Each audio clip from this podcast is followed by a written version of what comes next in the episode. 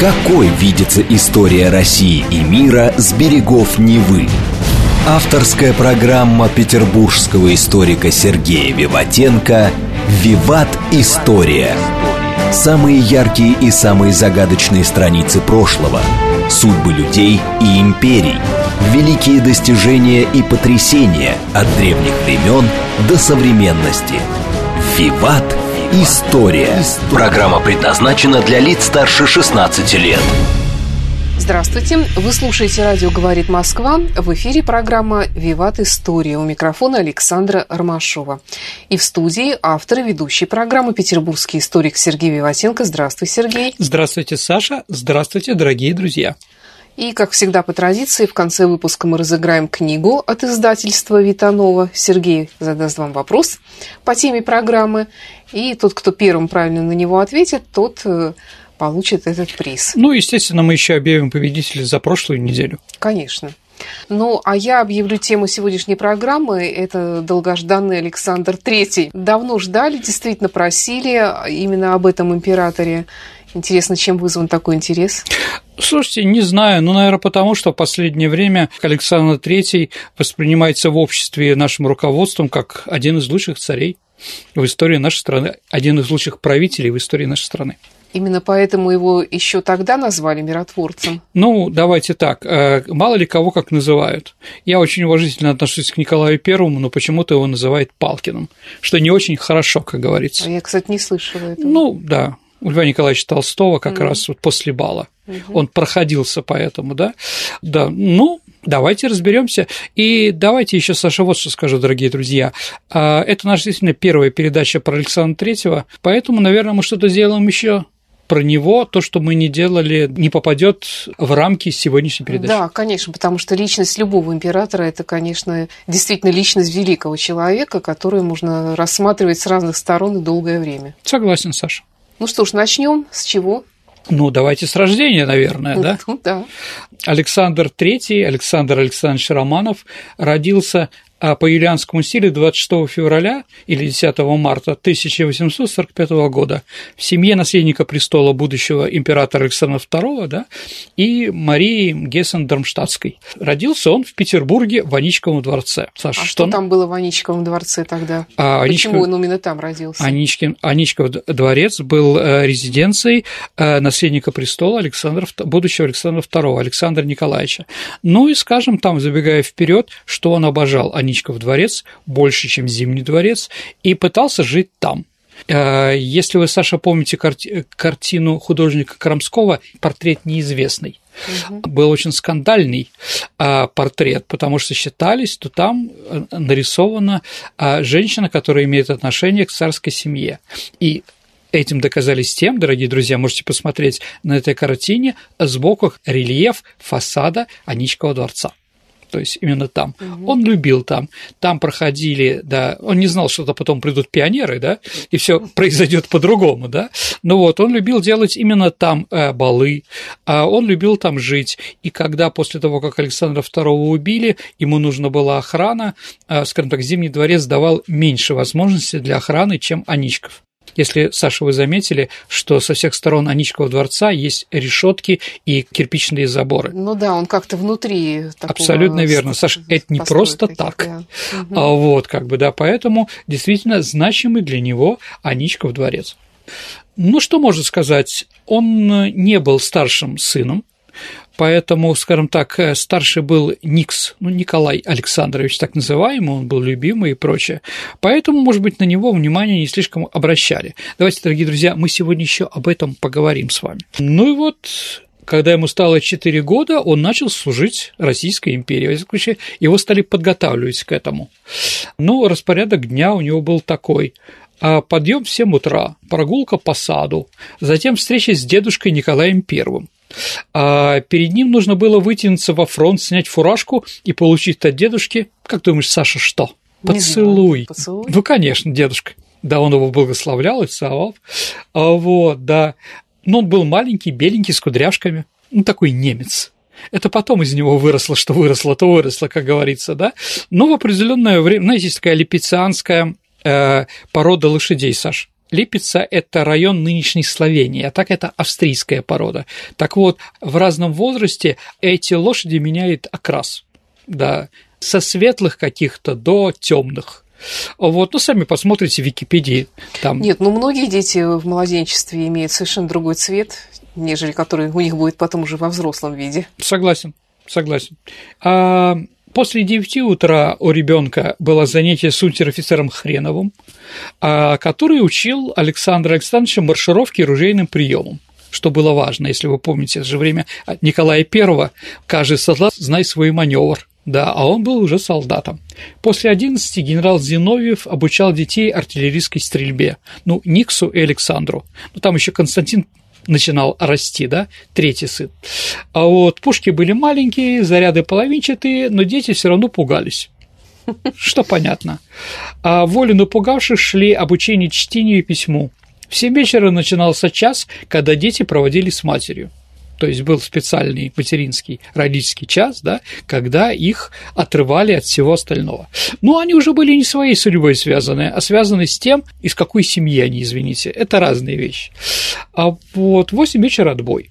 А почему именно такой распорядок дня довольно рано в постель? Ну, давайте так. Александр II был очень проблемным человеком, вернее, у него был комплекс проблем определенных. Его младший брат Константин Николаевич, ну, знаменитый э, реформатор русского флота, оказался более образованный, чем он, более умный, более знающий, более авторитетный в гвардии и во флоте, что, конечно, наследнику престола не нравилось, потому что он был бесшабашный.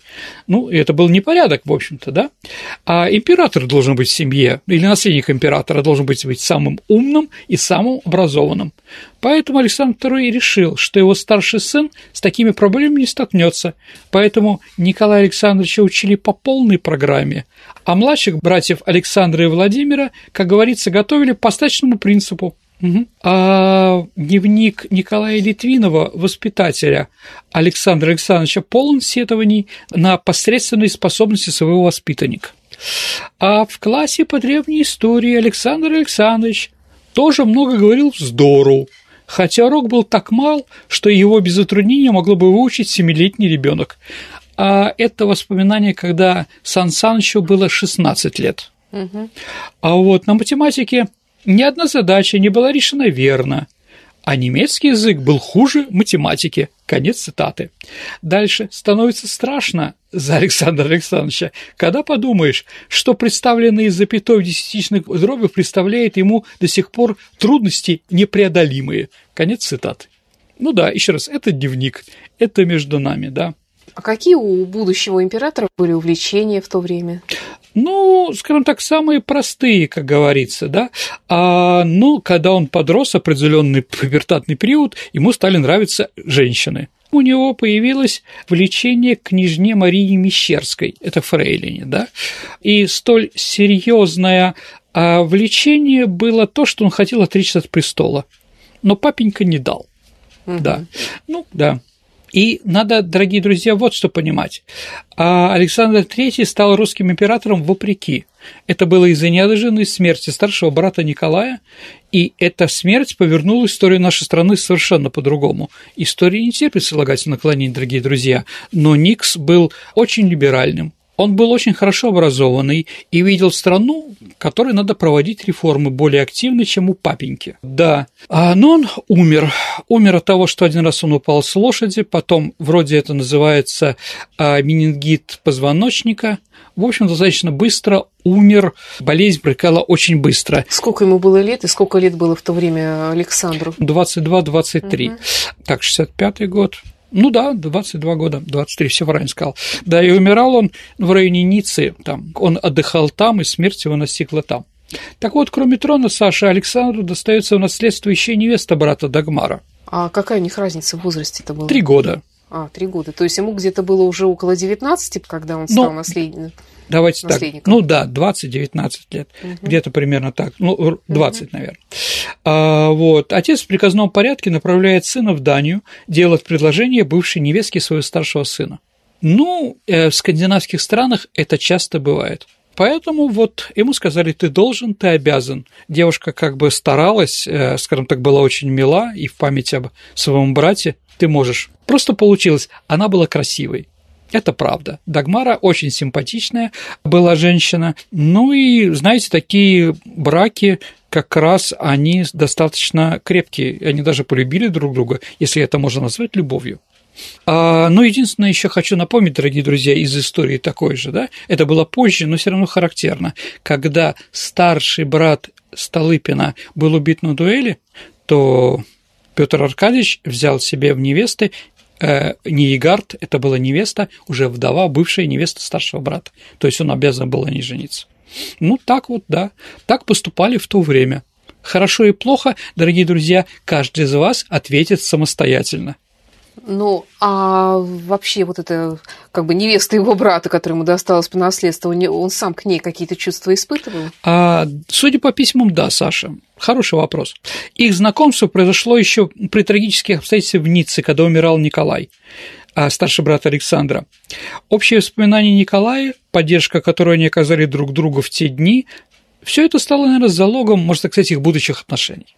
То есть она тоже поняла, вот, э, что в этом немножко медвежий, сутулом таком человеке, да, это самое внутри какой-то есть стержень и какие-то какие-то рыцарские чувства мужские, да? Ну, может быть, она уже понимала, что он будущий император? Ну, стерпится, слюбится, да. Причем Принцесса Диана, Саша, тоже понимала, что Чарльз будет следующим императором. Или не хватило так-то, или еще там, да, там делать то, что она делала. Еще раз, к этому вопросу у вас каждого есть свой ответ, поэтому я не буду сейчас об этом с вами разговаривать. Окей. Да, Саша, ты правильно заметила, они были совершенно разные. А невозможно понять, что их объединяло. Но по воспоминаниям младшей дочери в их книге Ольги любовь была у них совершенно. Почему нет? А Мария Федоровна была энергичной, умной, маленькой шатенкой и очень решительна. Вот как сам Александр описывал момент, когда он сделал Дагмар предложение. Я собирался несколько раз говорить с нею, но все время не решался. Ну, такая рохля. А вот, хотя и было несколько раз вдвоем. Когда мы рассматривали фотографический альбом вдвоем, мои мысли были совсем не о, об картинках. Я только и думал, как бы приступить к этой просьбе моей, да. Наконец я решился, даже не успел сказать, что хотел. Мини, так ее звали в семье, бросилась мне на шею и заплакала. Я, конечно, не мог удержаться от слез. Я ей сказал, что милый наш Никс много молится за нас и, конечно, в эту минуту радуется за, с нами. Слезы с меня так и текли. Я ее спросил, может ли она любить кого-нибудь еще, кроме милого Ники. Она мне отвечала, что никого, кроме его брата, и снова мы крепко обнялись. Она необыкновенно мило и непринужденно держалась, элегантно выглядела, прекрасно танцевала. Дагмар профессионально танцевала, музицировала, сочиняла стихи и знала несколько языков и пыталась осваивать русский. Если у нас будет время, я еще, наверное, об этом скажу. А, вот, но окончательно она покорила сердце жениха, знаешь, Саш, когда? Когда при нем она, когда они остались наедине, сделала цирковой кульбит – перевернувшись через голову. Угу. Ну да, после этого, конечно, она обязан теперь, да.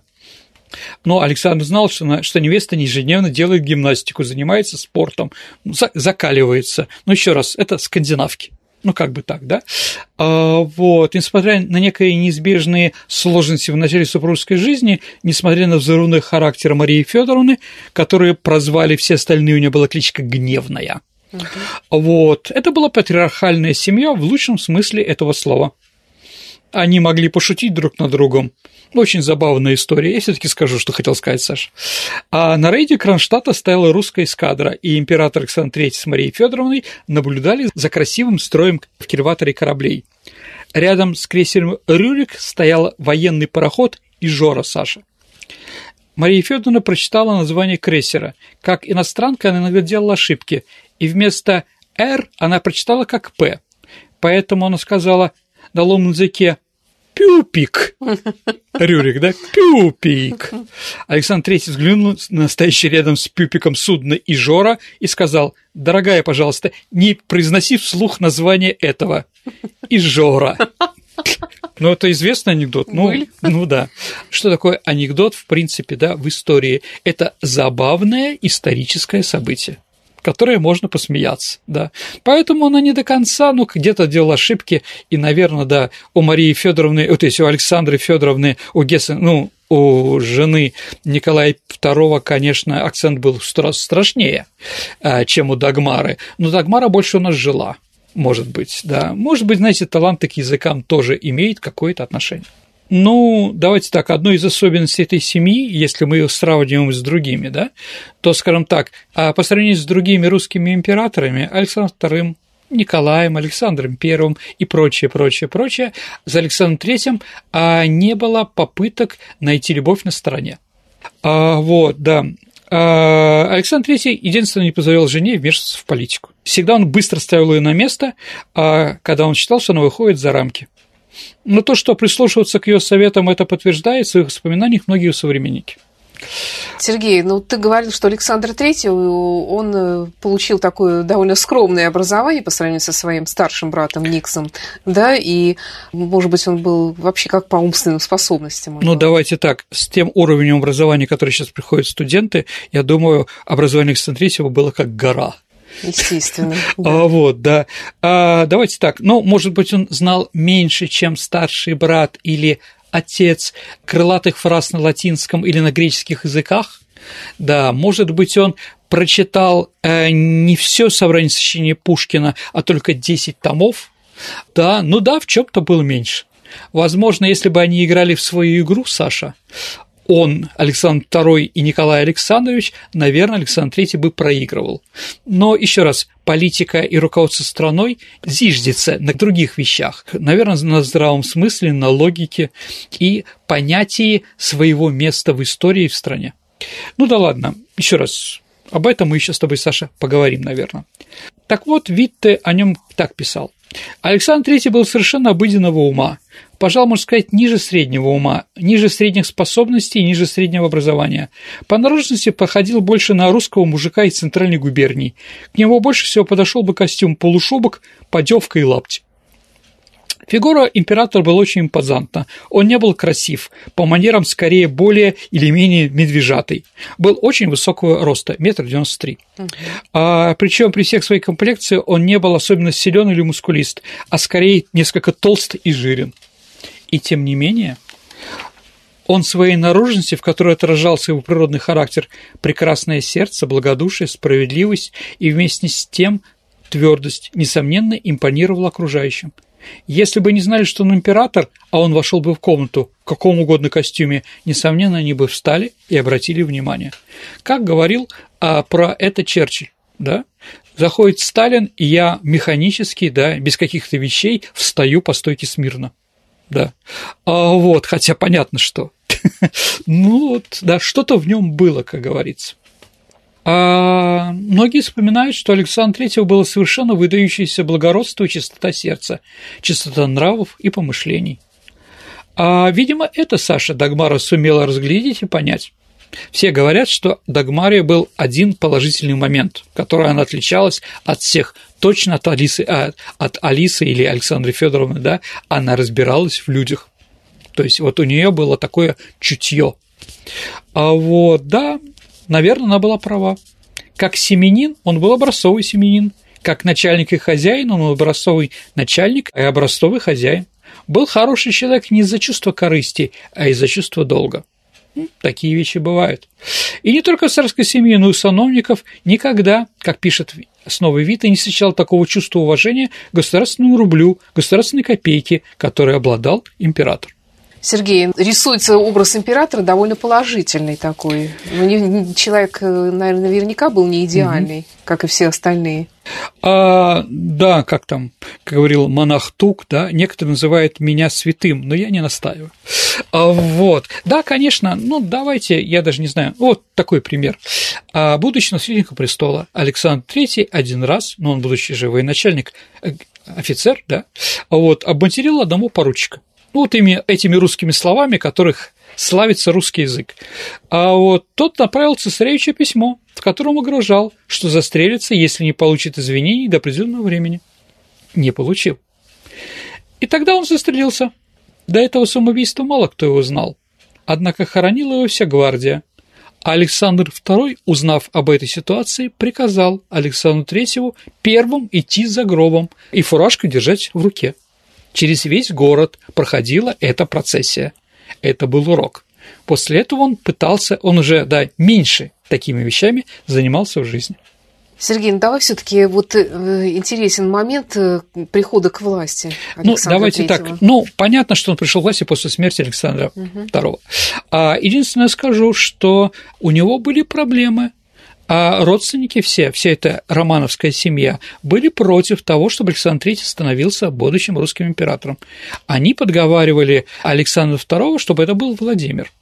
Третий сын третий сын, да, Владимир Александрович, это которого дом ученых дворец на Дворцовой набережной, да. знаменитый, это тот, по которому задачи, э, по которому Репин написал Бурлаков, это у него в кабинете висело, и это тот, кто расстрелял 9 января известную демонстрацию Кровавого воскресенья. А вот, да.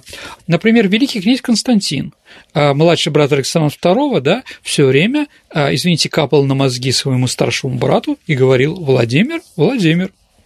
Никакой не медвежка или бульдожка, как его называли в семье. Но та ситуация 80-81 года все таки все поняли, что будущий наследник будет Александр III. Почему? А его отношениях, взаимоотношения со своим отцом.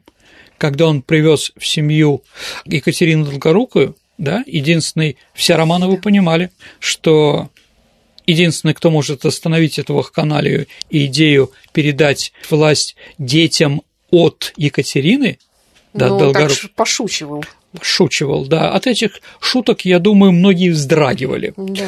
А, вот, да, конечно же, да, вот его взаимоотношения, то, что не мог просить смерть матери, это точно у него было.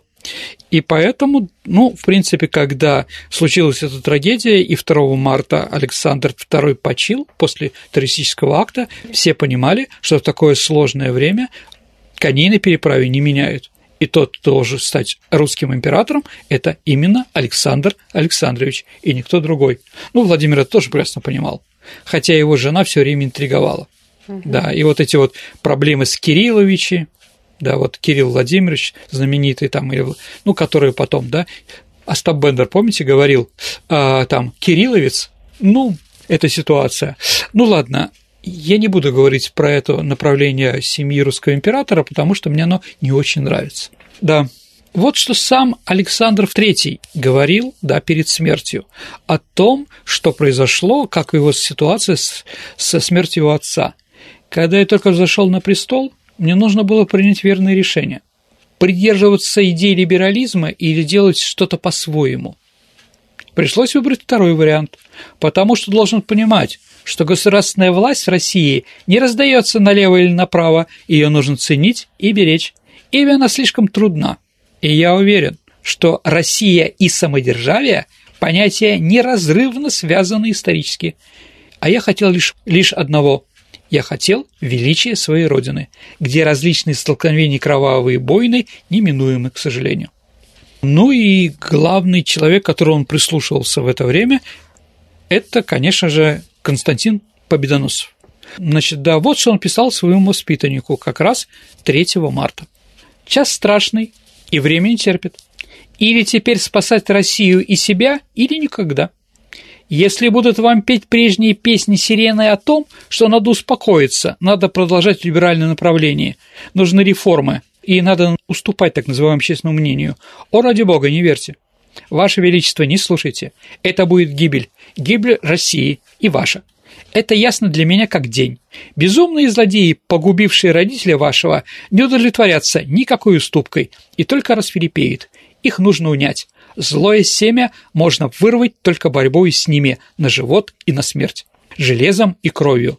Новую политику надо заявить немедленно и решительно. Надо покончить разом именно теперь все разговоры о свободе печати, о свободе сходок, о представительном собрании. И под влиянием Победоносцева, я думаю, что у него были свои взгляды на это, да, и вождя консервативной охранительной партии Каткова. Вот это два человека, ну, он газету Каткова только читал. А вот, значит, он утвердил новую идеологическую программу нового царствования.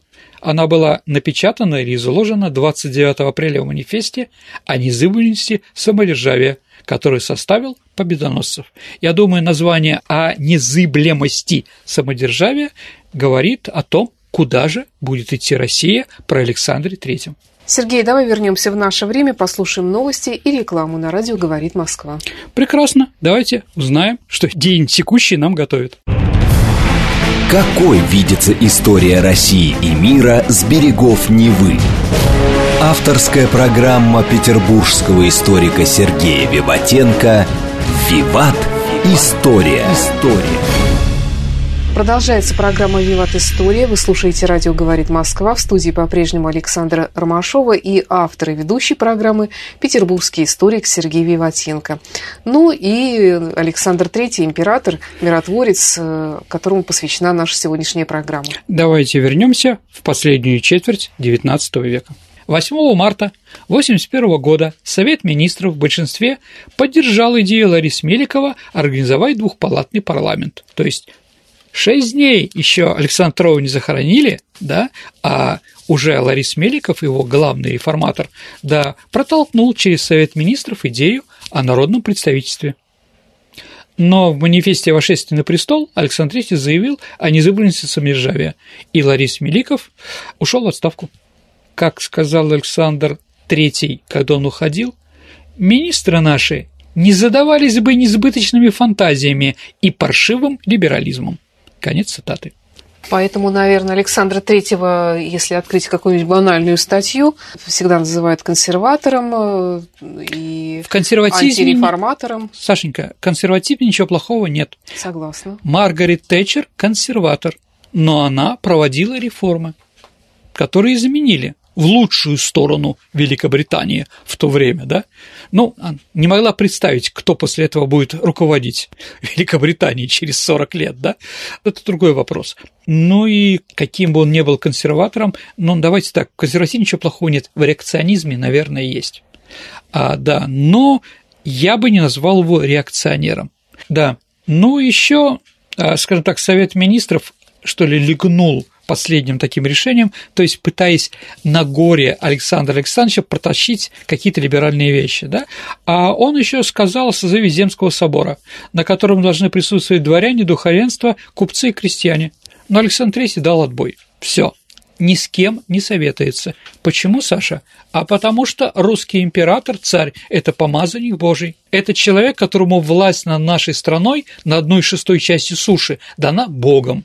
Верит в это народ этой одной шестой части суши и не верит. Это проблемы народа. Что наши цари все в это верили, я уже говорил и, по-моему, доказывал.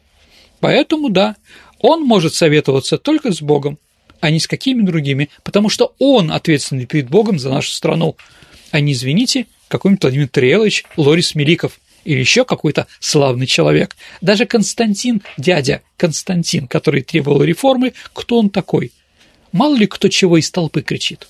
Они ж потом ни за что не отвечают. Да, Александр понимал. Хорошо, а что сделал самое первое, придя к власти? Саша, а вот если бы ты пришла к власти, что бы ты первое после смерти отца? Ну, как, как правило, объявляют амнистию. Я... Нет, он отомстил, Саша. Ты очень либеральна, Саша. Нет, я просто первое, что пришло в голову. Умница. Я согласен. Хорошо. Такая ассоциация. Да, да, он отомстил. И а, поручил это известному такому человеку, как Плеве.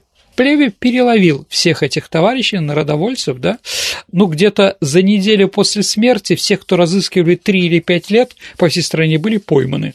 Последнего члена исполнительного комитета народной воли Веру Фигнер поймали в 1983 году. Все, на этом месте долго не росла никакая трава. Их поймали, кого надо повесили, кого надо отправили и прочее.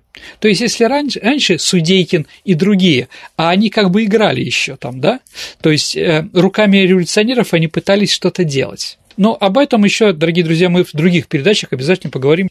А вот, да, поэтому, да, достаточно быстро все все было закончено. А, Сергей, ну, так в это время уже Александр Ульянов э, появился и начал заниматься Ну, давайте делами. так, э, в 60, он 66 -го года, а, значит, ему в 81 году было 15, поэтому не появился. Группа «Народная воля» Александра Ульянова, которая была разоблачена и повешена в 87 году, эта группа они просто назвали таким же названием, чтобы показать традицию. Да, это была совершенно новая группа. Но еще раз, ничего не успели сделать, только говорили. Поэтому, кстати, они и стояли э, на мосту, на Аничком мосте и ждали, когда император выйдет из э, Аничкова дворца. Там их и повязали. Сами посмотрите фамилии этих интересных людей. А, вот, продолжаем. Вот еще одна цитата. У него никогда слов не расходилось с делом. Он мог относительно того, в чем он не был уверен, не высказываться, смолчать, ожидать. Но если он что-то сказал, то на его слово можно было рассчитывать как на каменную гору. А вот вследствие этого император Александр III пользовался, с одной стороны, общим доверием и уважением всех своих приближенных, а с другой стороны, уважением и доверием всего света. Это тоже вид об императоре Александре III. А, а вот по словам Флуренса, Александр III явил собой идеальный тип истинно русского человека, и он был истинно русским царем, которого до него Россия давно уже не видела. Согласимся, что, что, наверное, до него все императоры были европейцы, так или иначе. Александр II, Александр I, Екатерина II, ну, сто процентов европейцы, Петр III, ну и прочее, да, а вот, а у него, да, немножко другой взгляд. Ну да, дорогие друзья, и Александр III, став императором, выглядел настоящим былинным богатырем. А вот, 193 сантиметра роста, центр веса, косая сажень в плечах. Он, кичившийся своей физической силой, один раз разорвал колоду карт пополам, ломал серебряный рубль. Да, ну, я не знаю там, да. Давайте еще об его разных богатырских вещах мы поговорим немножко попозже. А вот не любил Александр III военные парады. Даже традиционный смотр войск по случаю своей коронации он отменил. Официальной причиной послужил траур, но многие пристальные люди, которые имеют такой э, острый ум, да, на самом деле считали, что царя было тяжело смотреть на огромное количество скоплений людей – вот. Есть мнение, что эта фобия была одной из причин, по которой император старался проводить курс на предотвращение войск. В противном случае ему надо было ездить на фронт, где от большинства масс людей никуда не деться. А Александр III во взрослом возрасте на лошадь не садился ни разу. Ну, во-первых, вес у него немножко такой, да, а поэтому известная скульптура Паула Трубецкого, Александр III, который находится в Кюрданёре э, во дворе Мраморного дворца, да, вы сами можете увидеть. Комод. Комод, бегемот, ну и так далее. Я, конечно, его так не называл, но мы понимаем, о чем речь, да. Он боялся упасть, с его телосложением было бы весьма болезненно. Может, по какой-то другой причине. Но император боялся ездить верхом, хотя сами кони никакого страха у него не вызывали. Вступив на престол, новый монарх сразу нарушил вековые традиции не только российского императорского дома, но и всех монархов. В первую очередь он переодел армию в русскую национальную одежду. Полукафтаны, шаровары, подпоясанные кушаками, барашковые шапки на голове, ну и, конечно, гимнастерка та самая гимнастерка, которая является символом русского солдата, символом наших побед, да, она появилась и при нем да. А сам же он стал носить русскую вышитую рубаху. Отличался э, император и бережливостью. Например, как мы уже говорили, что он знал цену рублю и копейки. Например, свою одежду он носил буквально до дыр, сапоги носил солдатские, одежду ему шили из ивановского холста. А из Зимнего дворца вместе с семьей переехал в Гатчину и поместился в маленьком доме все-таки в Гатчине там не очень большая резиденция. Экономия подвергалась не только личная жизнь царской семьи, но и вся экономика. В частности, он урезал расходы дворцового ведомства, разогнал наполовину штат министров двора, сократил денежное содержание на свою семью и семью великих князей. То есть нечего. Показателем стал отказ монарха от закупки дорогого импортного вина, и к царскому столу стали поставлять крымские и кавказские вина. Ну, в основном новый свет. А дворянские балы при дворе стали проводиться гораздо реже, всего четыре раза в год. Это, несомненно, экономило государственную казну. Ну, еще раз, Саша, давай вспомним, что мы с тобой говорили. Ну, где-то месяц назад давал три балла ежегодно и разорился наконец. Да. понятно, что бал в Ваническом дворце стоил дороже, чем это что делал а, отец Евгения Онегина. Да, но вот сам он из-за своей солидности танцевать тоже не мог. А Маргарет обожала. И вот он сидит там наверху. А, если вы знаете, ну, если вы в Дворце пионеров, или как он называется, Дом творчества юных сейчас, Теперь, да? да. Да. А вот это вот как раз этот зал, наверху как раз оркестровая не яма, а оркестровый балкон. И вот он там сидел и ждал, когда она там насытится мазурками и прочее. И он придумал такое, да, отменить он не может. Но он что сделал? Он в определенный момент, когда уставал, приказывал солдатам, а оркестр был солдатский, чтобы э, по одному музыканту уходило. Угу. То есть, да, значит, если первый танец или там какой следующий играли все, но на следующий меньше. Да, да, да. Меньше и меньше, пока не оставался только один ударник. Угу. Ну, всем было понятно, что пора расходиться, дорогие друзья. Угу. То есть, как при Александре II, до утра такого не было. А вот Дворянство по углам, конечно, шепталось о жадности императора, о его мужиковатости и неотесанности, о тупости и невоспитанности. Ну, это, как всегда, интеллигенция. На самом деле, он чаще других бывал в театрах. Отлично играл на тромбоне. Именно он организовал общество любителей духовой музыки и сам с удовольствием там поигрывал. Расскажи о распорядке дня, может быть, как он работал. А, вставал в 7 утра, сам варил себе кофе, работал до 3 часов ночи. 9 раз он во время работы увеличивал бюджет. То есть за его 13 лет правления в 9 раз он увеличил бюджет. В два раза увеличил золотой запас. А, и, наверное, можно сказать, Саша, что, ну, я дальше еще скажу, что он делал в день, да, ну, просто вот об этом, что он, наверное, не царь для России, а любящий отец. Вот такой, да. Ну да. Ну, кстати говоря, в отличие от всех предыдущих императоров российских, он был бородатым царем. Да, он первый русский царь после Петра I, который носил бороду. Абсолютно, это верно, да. Но не из-за того, что он, русскость у него была такая, да. Здесь было другое. Во время войны за освобождение Болгарии он руководил ручинским э, направлением, там, Рущик, Руси город такой есть, да, и вот он давал, всю зиму там сидел, там холодно, а одежда русского солдата, к сожалению, была в основном летняя, чем зимняя, поэтому страдали и прочее, да, и обморожения много было лица, Тогда он приказал солдатам-офицерам своего ручинского отряда э, не брить бороды, но в них теплее. Борода помогает борода в холода, как пел известный трагический певец. Везет же вам. Определенно. Да. Вот, ну, женщина с бородой, Кончита Вурст, она выиграла Евровидение, так что женщинам тоже иногда с бородой везет. А вот, или Буженинова та самая. Ну, у нас была передача. Буженинова – это та, которая была, калмычка, которая была свадьба в ледяном доме. А она, как бы у нее были усы и борода. А Анна, и Анна любила таких женщин. А вот. Так вот, работал с бумагами до 3-4 часов утра. Все время пил жидкости, мог выпить ведро квасу в один присест. А из того, что и любил больше всего, гречку, щи и гурьевскую кашу. А как у него обстояло с алкоголем? Ну, давайте так. А среди общества нашего современного или советского, да, было негативное мнение Александра Третьим, то, что он был алкоголиком. Утверждать это утверждал только один русский физик Лебедев. Да, но больше, в принципе, в документах нигде это не ставится. Да, он любил выпить, но пьяным никогда не был, никто его не видел. Извините, чтобы человек с центнером и метр девяносто три его напоить, нужен немножко другой объем алкоголя, Саша. Согласись чем для Владимира Ильича Ленина или кого-то еще, кто был поменьше ростом, или Наполеона. А вот, да. Как говорил историк Болязин, я с ним согласен, Александр III не был ангелом, ну а когда у нас был какой-нибудь Херувим на русском престоле? Это смешно. Или возможно быть таким. Вот, поэтому дворцовые журнальные записи нигде не упоминают никаких вещей, которые можем косвенно доказать его алкоголизма. Вильяминов, лечащий врач Александра III, писал о нем. Пил он водку с закуской, не помню. А если и пил, то никогда не больше маленькой чарочки. За столом пил больше квас, вина почти не пил. А если что и пил из алкоголя, то его любимый напиток был русский кварц пополам с шампанским. И очень умеренно. Но я думаю, не надо это повторять, дорогие друзья. Да.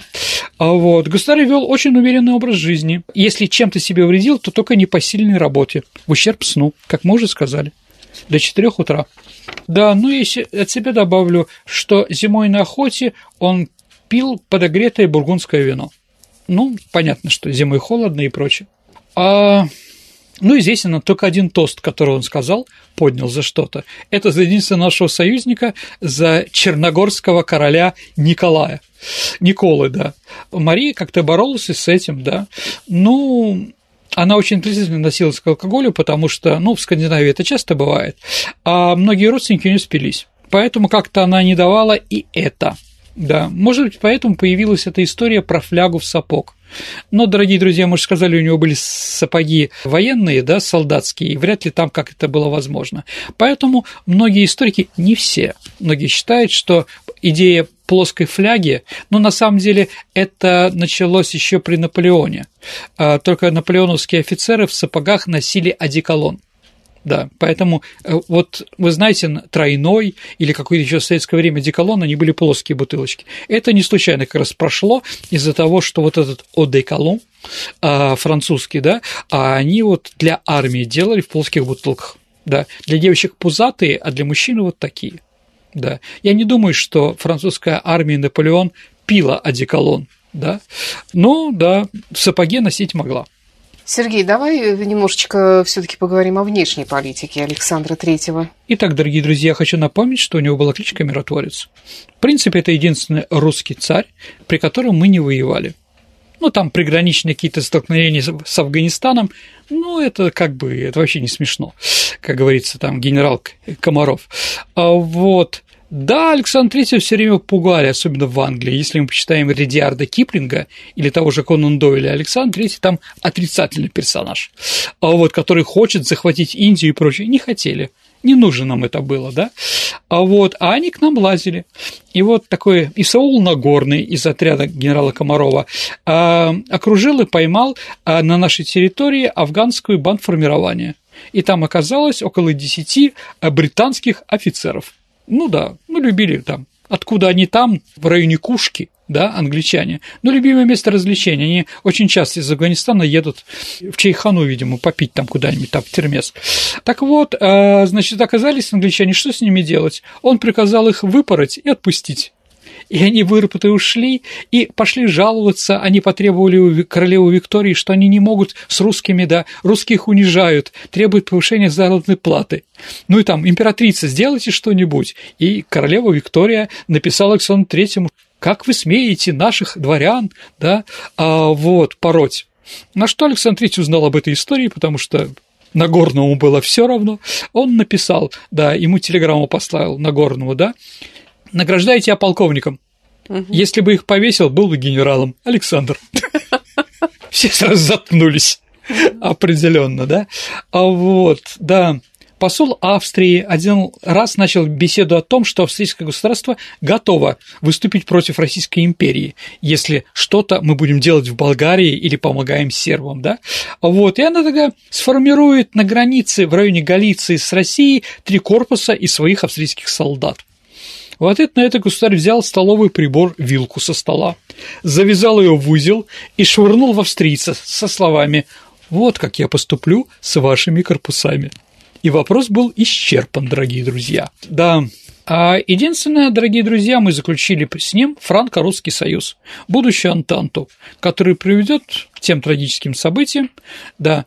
А почему мы переформатировали нашу внешнюю политику от союза с Пруссией или с Германией в сторону Франции? Разные есть причины. Первое – это личная нелюбовь к немцам Александра Третьего. То есть один раз, Саша, была такая ситуация, награждают генералов, офицеров, которые где-то там прославились. И подходит император, каждому жмет руку, говорит «молодец», и каждому по ордену, который служил. И они стоят а, по должностям. Сначала генералы, потом полковники и прочее.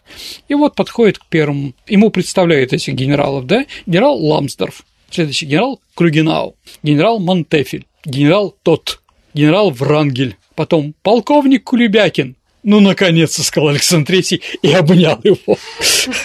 Вот, да. То есть личностная нелюбовь к немцам у Александра Третьего была. Да. К сожалению, наверное, такие вещи не должны влиять на русскую политику. Ну, скажем так, и политику государства, да.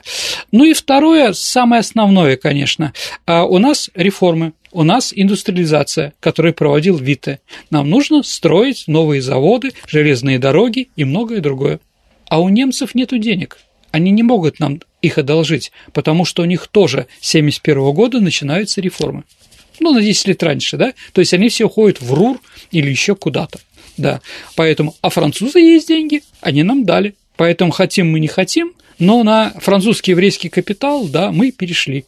А у них просто так все это не происходит. Строится железная дорога, в первую очередь строится железная дорога в сторону Германии, чтобы туда было легче бросать наши войска по железной дороге. Ну, дорогие друзья, давайте так, мы про это с вами еще сделаем передачу обязательно, про внешнюю политику второй половины XIX века. Ну и, наверное, самое так вот, э, то, что мы переориентировали нашу страну во внешней политике, это, наверное, то, Саша, что мы обменялись мостами. В Париже был построен мост Александр III, это как раз ну, идет улица Монтень от э, Лисейских полей, да, а с другой стороны моста э, Дом инвалидов. Да, вот как раз он самый красивый и прочее. А в нашем городе что французы построили, Саш? Троицкий мост. Ну, во-первых, они похожи, стилистика и прочее, да. Ну, про аферу Делане, гражданского мужа Анны Павловой, я думаю, вы знаете без меня. Вот это стало символом переориентации нашей внешней политики на Францию. Хорошо или плохо? Ну, вот так вот. Сергей, мы уже упоминали, что он был консерватором, а как вообще с внутренней политикой, вообще что изменилось в стране? А, ну, давайте так, я бы не стал это называть контрреформой, как написано в наших учебниках. Контр – это изменения, он их просто не продолжил где-то сократил, да, но не отменил. Давайте так, если мы говорим о внутренней политике, то, наверное, очень сильно влияло мнение Александра Третьего. Такая, господа, избирательная модернизация – это мы возьмем для страны, а это нет. Экономическая модернизация без сельского хозяйства. То есть мы модернизируем не то, что потом взорвет нас, крестьянство, которое у нас 80% населения, да, а именно промышленность. Ну да, железная дорога, Транссибирская магистраль, Донбасс, Кузбасс и многое другого дивного, что у нас было построено. Да, но Транссиб был построен на сельхозналог, дорогие друзья, это тоже надо вспоминать. То есть не на французские деньги, которые мы шли на оборонные какие-то вещи, да, а именно сельхознарода, которого мы брали с общины. Вот почему он не хотел менять общину, да. А вот община, Саша, это фискальный инструмент, но он вел учреждение дворянского, крестьянских поземельных банков, были какие-то послабления. И вот просто надо понять, да, что вот работа, если он работает до 4 утра, до 3-4 утра с документами, да, а вот как это делается, мы говорили про Николая I, да, а, например, губернатор в среднем, историки подсчитали, подписывал 240 документов в день. То есть в каждом должен разобраться, понять. Это не факсимиле, извините, печатать, да, а он за это отвечает. Вот такая вот жуткая ответственность. И где такая ответственность, иногда устают люди. Иногда ошибки происходят, да. Ну и, конечно, вот это вот, что не произошло модернизация сельского хозяйства, у нас начался голод, и люди жутко умирали. В его правлении было три или четыре голода за 14 лет. Ну, за 13 лет его правления, да. И вот ему дают записку, что происходит в губернии, и он плачет. То есть он читает, плачет, потому что он ничего не может изменить. Да, там у американцев просим денег на продукты, там что-то еще, как-то это все решаем. Но вопрос решается не здесь, а в ликвидации помещичьего землевладения. Да? Снятие каких-то выкупных платежей и прочее. Да? На это в полном объеме, которым нужно, конечно же, он не пошел. Да. Поэтому, если мы говорим про его экономику, то да, мы можем гордиться в его промышленности. В сельском хозяйстве у нас как были пережитки феодализма, так и остались. Об этом можно говорить долго. Я думаю, что мы еще обязательно сделаем с вами несколько передач. Да, конечно. К сожалению, мы так и не дошли даже до смерти императора да, Третьего. Да, да, да, и о многих других вещах. Давай так, про культуру, про контрреформы сделаем обязательно передачу. Я думаю, в этом году, ну, где-то в осенью. Хорошо. Спасибо, Сергей, за интересный рассказ. А теперь переходим к нашей исторической викторине, в которой мы разыгрываем приз, книгу от издательства «Витанова». В прошлый раз у нас была программа... Евгений Онегин, Саша. Да, Евгений Онегин. И там был такой вопрос, что в 17-м томе полного собрания сочинений Пушкина они были выполнены под редакцией известного знатока французского языка Александра Смирнова. Да, о чем речь? Это переводы на французский язык письма Татьяны. Есть ли у нас правильный ответ? Да, очень много, конечно. Я тоже есть, думаю. Ну, еще раз, э, Татьяна, она все-таки писала на французском языке ему. Да. И вот как раз это было сделано. Да, первой прислала правильный ответ. Сегодня повезло у нас э, Людмиле Телечеевой. Поздравляю Людмилу с прекрасной книгой издательства Вита, но я очень рад, что вам интересно отвечать на наши вопросы. Ну а теперь новый вопрос. Мгм. Э, Мост Александра Третьего, Ле Пон Троа, Александр Троа, да, о котором мы сегодня говорили, в Париже, построен честь Франко-Русского союза. В середине этого моста, в отделке моста, содержит две женские фигуры – символ Франции и России. А что они символизировали точнее? Ваши ответы отправляйте на наш электронный адрес радио Виват собака Mail.ru или вступайте в наше сообщество ВКонтакте и, э, послав личное сообщение Сергею Виватенко или мне Александре Ромашовой, вы тоже можете в этом сообщении отправить ваш вариант ответа. Ну а на сегодня все. Это была программа Виват История. Спасибо за внимание. До встречи в эфире. До свидания, дорогие друзья. До новых встреч в эфире. Берегите себя.